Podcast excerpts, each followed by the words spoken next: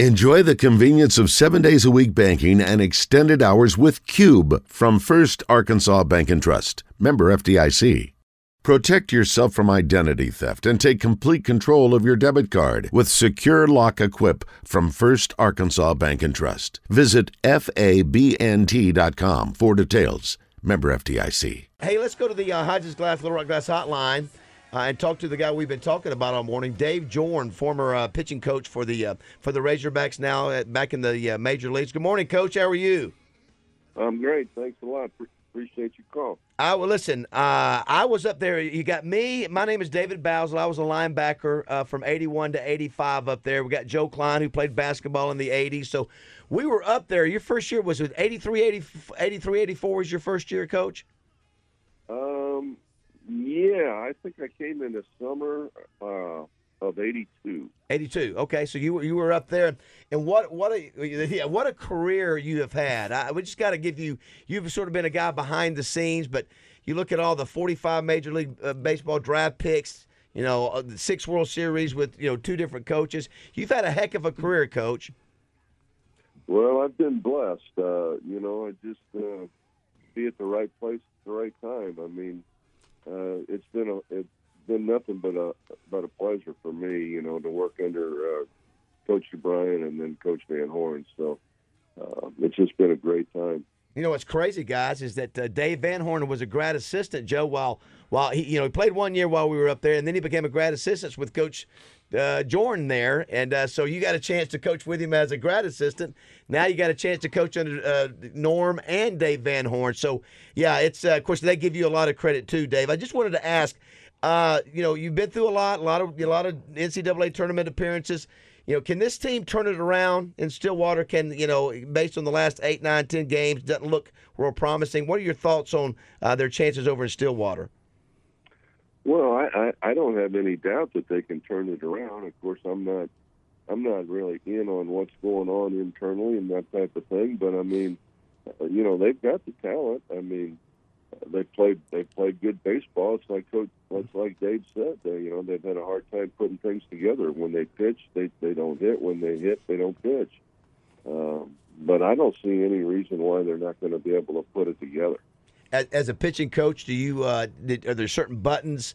You know, obviously the, the pitching staff had a stretch there where they were pitching real well, and all of a sudden the last you know eight or ten games it looks like you know have not done as well. Is it a mental thing? Is it a confidence thing? Or are there buttons buttons you try to push as a coach, pitching coach, to to try to help that?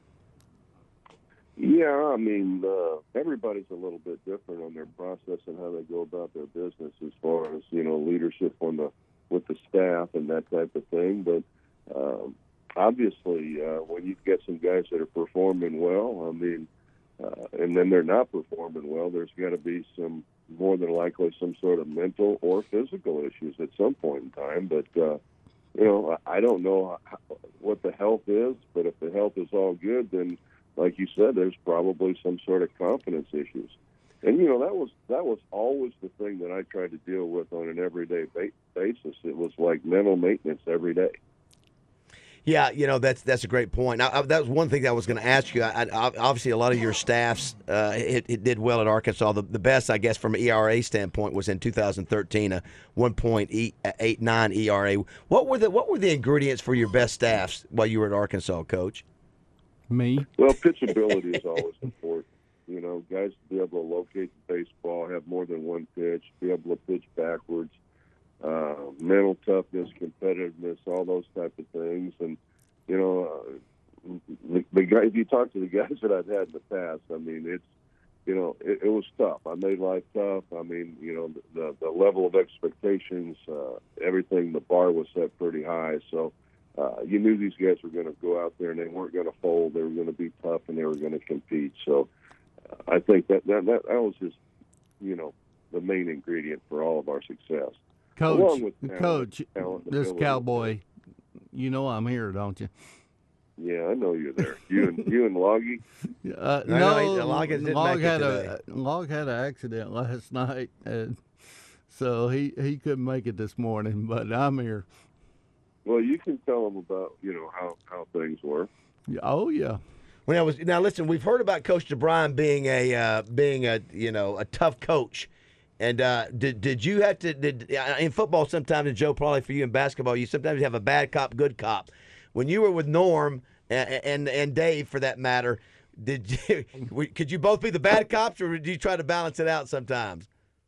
I think more than likely I was the bad cop. Okay. and that was okay. That was okay, huh? yeah, I mean, you know, you got you got to have somebody. You got to have a sergeant in control. You know, you, you know, at some point uh, with somebody with with these guys. Well, you know, it's, it's interesting. We had uh, Robert Moore on the other day, and we were talking. We got talking about leadership and whether you should need to have vocal leaders. And, and Dave Van Horn said the other day they didn't really didn't really feel like he really had a vocal leader. And Robert Moore said he didn't know if there was one needed. And uh, and I just want to see if, if you agree with that. I, I don't I, I don't think you have to have a cheerleader, but you definitely have to have strong leadership. I think in a locker room and out on the field, whether you do it loudly or, or you know in some in some capacity. I think you have to have some verbal leadership. Do you agree with that? Yeah, I definitely agree with that. And it, you know, from from the outside looking in, it looks to me like they really, really miss Casey Opitz. Yeah. Yep. Yeah, that, that, I think uh, great point. Yeah, uh, he definitely was the leader on this team last year. I even said, Coach, you know, they had a little scuttlebutt with a uh, Northwest Arkansas media member that got really aggressive towards the catcher, Michael Turner, and uh, I, listen, you know, in my day, Joe, we were talking. I, I, listen, I don't mind if a fight breaks out. If there's something that will get the team fired up, and, and it just doesn't look like they've had an edge. They don't look like they just had the juice in them. I'm not sure why, but uh, I think sometimes th- those kind of things can happen where you rally and somebody gets ticked off, and uh, and you make a statement to try to make a stand and get this team turned around. Yeah, I mean. Uh anything that anything that's going to work to bring a club together, you know, something they can rally around, I think is good for the team. I think the bus rides were the best part. Well, we we did a lot of bus rides in those days. Back then, you know, back then, I mean, uh, uh, Dave, he, he always uh, uh, we'd go down the regionals, and uh, he he trusted me with the van. He'd give me the keys and like, here you go. yeah, I, I, imagine you probably got some stories, Coach, that uh, over all your years, I, and that made me think of it. Was there any any pitcher that stood out to you of all the all the forty five or something that you know went to the major league that stands out to you for one reason or another? Obviously, you've got obviously Keuchel, and Cy Young winner, and others. But there was there one or two pitchers that st- stood out in your career at Arkansas for for maybe not just their win loss record, but just kind of kind of the player they were. Well, I mean, we you know we we had a few. I mean, you know, Nick Schmidt comes to mind. Nick was, uh, I mean, he was he was an ultimate competitor. Uh, you know, we had we had guys in the '80s with uh, when Cowboy played. Of course, Cowboy uh, that that guy was a handful. I mean, he was wanting to kind of do his own program. We had to kind of had a come to meeting uh, type of thing there with him. But uh, oh, okay, how about uh, you know, there's there's a lot of guys. Aaron Aston. I mean, we, we you know Colby Suggs. I mean, we had quite a few guys. I mean, I just hate to even try to single anybody out. The uh, yeah, I was wondering if you you've been in both the majors and the and the college game. Is there one do you do you, do you sort of gear lean towards one or the other when you think about your career, which you enjoyed the most, or they are they equal? Well, I enjoyed the college game much more. I mean, um, in, in, in pro baseball and working in the minor leagues for those 13 years, it was all about uh, you know an organizational philosophy. Uh, you know, you were always being held accountable to to them and, and, and how they wanted you to proceed with the development of the players. But in college, I mean, it was pretty much my program. I mean, uh, we were responsible for recruiting the players that we wanted. Uh, I was responsible for the development of the pitchers that I that I had, and so I, I you know, the relationship was, was was a lot better because you know you had these guys for, you know, sometimes four years, and uh, in, in pro baseball, I mean, you might only have for one year before they were moving on to the next level. So, uh, I, I just enjoyed the college game a lot more.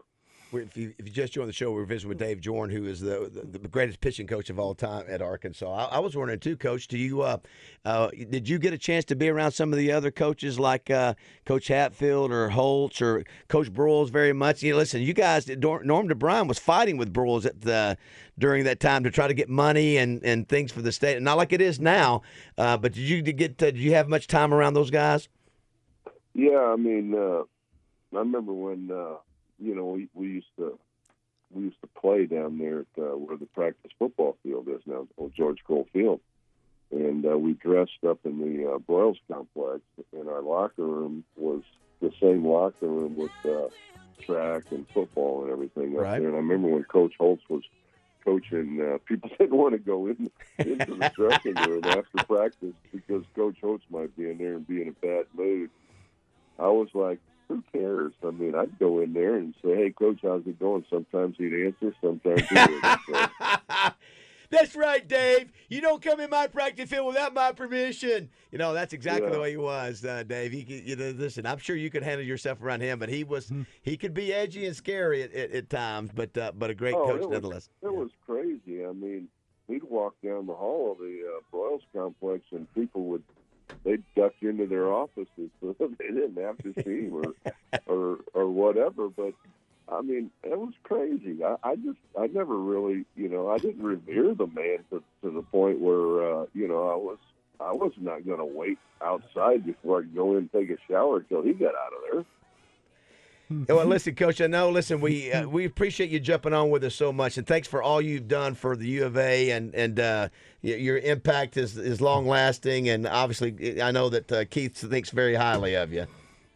Well, I appreciate it. And uh, before I go, I want to let you all know, and people out there listening, that I've got a book coming out. It's probably going to be out about uh, by the end of July. Keith just broke out in a sweat. I did. hey, coach. there- no, there'll be a- Hey, coach. You remember? You remember when I was knocking on your door at two in the morning, as uh, telling about the fish biting, and we went out there and uh, uh, caught fish. I don't have that in my book. Say to the me, book is hey, the book is called More Than Baseball. It's really kind of about how how I grew up my life, my life without the Lord, my life with the Lord, and all around baseball. So, ah, That's great. uh, I like that. Well, listen, Coach. When that book comes out, holler at us. We'll get you back on. Let you talk about that a little bit. So we'll see if we can help you sell some books. hey, that sounds good. I appreciate it. Awesome. Can't wait to hear that story. Dave Jordan, thanks so much, Coach. We Thanks, appreciate you being with us. Go Hogs. You bet. Appreciate it.